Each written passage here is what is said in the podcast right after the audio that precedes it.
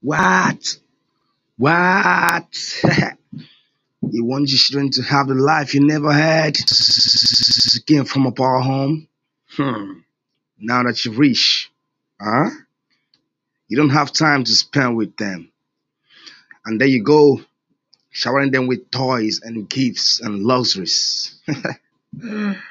or maybe this is how you actually show your love. No, no, no, you don't know anything better. You don't you don't know any better way. But um I'll, I'll call you back. I'm coming back, okay? I'm coming back.